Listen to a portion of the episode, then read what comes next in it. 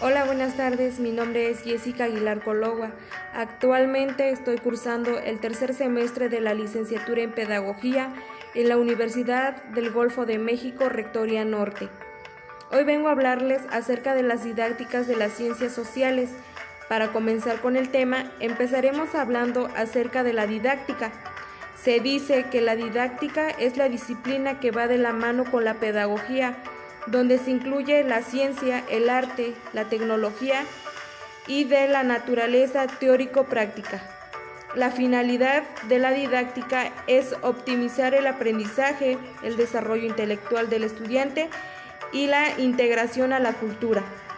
Los objetivos que esto tiene son respetar las ideas de los alumnos, enseñar a pensar que el mundo real a través del diálogo, el desarrollo de habilidades y destrezas para un pensamiento lógico, crítico y razonado. Algunas de las estrategias que se pueden utilizar es el acercamiento al laboratorio. Esto puede lograr que los alumnos tengan más motivación para despertar en ellos el interés. Puede que también sirva la aplicación de los ejemplos usados en la vida diaria.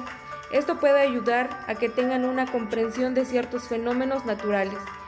En cuanto a la evaluación, la manera escrita no es la más viable, ya que la evaluación escrita solo muestra el nivel de memoria que tienen los estudiantes ante determinada información.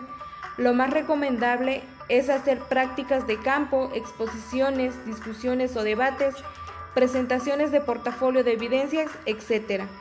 Pasamos al siguiente punto, que es la metodología de las ciencias sociales. Bueno, las ciencias sociales son aquellas que se relacionan con el comportamiento humano y de la sociedad en general. Se basa en el comportamiento de cada persona y de la manera en que se organizan con la sociedad entera. Algunos, algunos ejemplos de las ciencias sociales son la geografía, sociología, psicología, antropología e historia.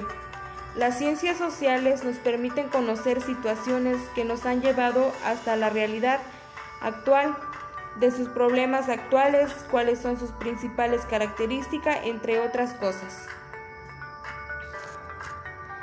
Este a su vez tiene una problematización como por ejemplo los problemas de la humanidad, sus conflictos, las injusticias, la diversidad de clases, etc.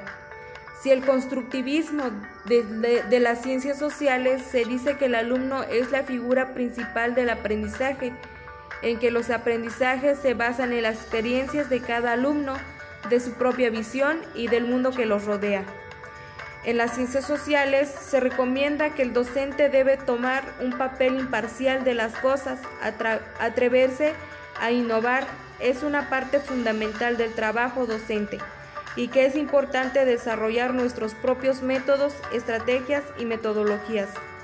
En conclusión a la información, de manera personal, en este caso las ciencias sociales han formado parte de nosotros desde que iniciamos estudiando, ya que nosotros con el paso del tiempo vamos íbamos forjando nuestras propias estrategias de aprendizaje obviamente siempre con la ayuda del docente y que las ciencias sociales nos han demostrado que solo nosotros somos los que van tomando las cosas positivas y negativas de nuestro entorno.